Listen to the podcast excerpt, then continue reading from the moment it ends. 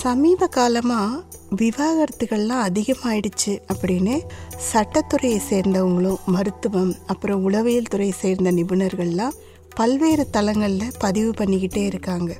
இது உண்மைதான் அப்படின்னு சொல்கிற செக்ஸாலஜிஸ்ட் டாக்டர் காமராஜ் இதுக்கு கப்பிள்ஸ் நடுவில் தாம்பத்திய உறவு நடக்காதது ஒரு முக்கிய காரணமாக இருக்குது அப்படின்னு சொல்கிறார் கூடவே திருமணமாகி பல வருஷங்களாகியும் தாம்பத்திய உறவே நிகழாத ஒரு கப்பலோட கேஸ் ஹிஸ்ட்ரியும் நம்மக்கிட்ட ஷேர் பண்ணியிருக்கார்.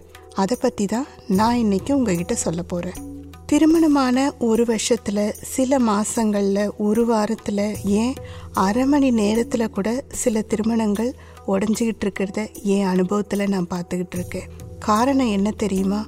பெரும்பாலும் செக்ஸ் தற்போதைய புள்ளி விவரத்தின்படி நூறு திருமணங்களில் நாலு திருமணங்களில் தாம்பத்திய உறவு நிகழ்றதில்லை.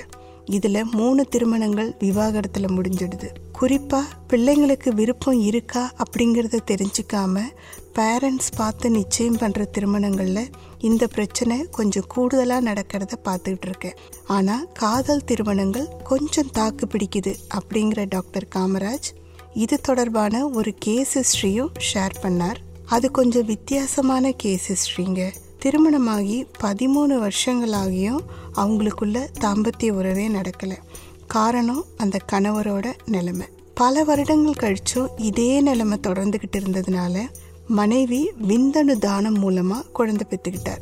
செக்ஸ் இல்லைனாலும் பரவாயில்லன்னு குழந்தைக்காக தியாக வாழ்க்கை வாழ்கிறார் அந்த பெண் அப்படின்ட்டு தன்னோட மனைவியை கணவர் இயல்புக்கும் அதிகமாக மரியாதையாக நடத்த ஆரம்பிச்சிருக்கார். எல்லா விஷயங்கள்லையும் நல்ல விளைவு கெட்ட விளைவுன்னு ரெண்டுமே ஏற்படும் இல்லையா? இந்த தம்பதிகள் விஷயத்துல கெட்ட விளைவு நடந்துடுச்சு. அதாவது அந்த பெண்மணி கணவரை மட்டம் தட்டி பேசுறதுல ஆரம்பிச்சு அடக்குமுறை வரைக்கும் செய்ய ஆரம்பிச்சிருக்கார். அவர் மட்டும் இல்லாம அவரோட குடும்பத்தாரும் அந்த கணவரை தொடர்ந்து மரியாதை குறைவாக நடத்த ஆரம்பிச்சிருக்காங்க.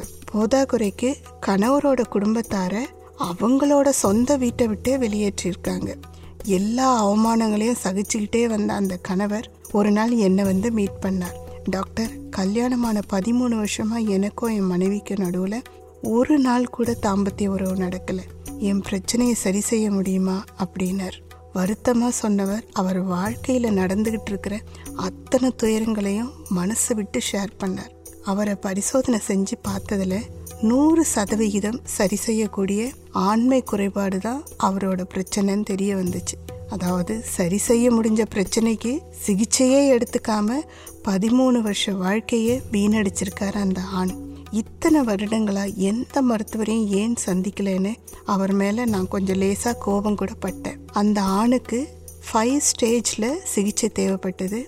அதை கொடுக்க ஆரம்பித்தேன் மூணாவது ஸ்டேஜ்லேயே அவரோட உடம்புல நல்ல மாற்றம் வந்துடுச்சு.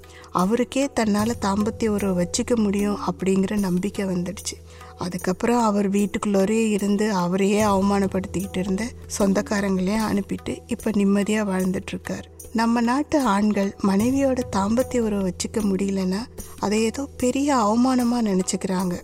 தான் ஆம்பளை இல்லையோ அப்படின்னு பதறிடுறாங்க. இதுக்கெல்லாம் அவசியமே இல்லைங்க. நம்ம உடம்புல வர்ற எத்தனையோ ஆரோக்கிய பிரச்சனைகள் மாதிரி ஆண்மையின்மையும் ஒரு சாதாரண பிரச்சனை மட்டுமே. இதில் மான அவமானம்லாம் படுறதுக்கு அவசியமே கிடையாது. முதலிரவில் தாம்பத்திய உறவு வச்சுக்க முடியலையா? பரவாயில்ல அடுத்தடுத்த இரவுகள் இருக்குது அப்போதும் முடியலையா? அதுக்கான மருத்துவரை மீட் பண்ணி பிரச்சனையை சரி செஞ்சுக்கிட்டு மகிழ்ச்சியாக வாழ ஆரம்பிங்க. பதிமூணு வருஷங்கள் டாக்டரையே பார்க்காம வாழ்க்கையை இழக்கிறதெல்லாம் ரொம்ப ரொம்ப டூ மச் அப்படின்னு சொல்கிறார் டாக்டர் காமராஜ்.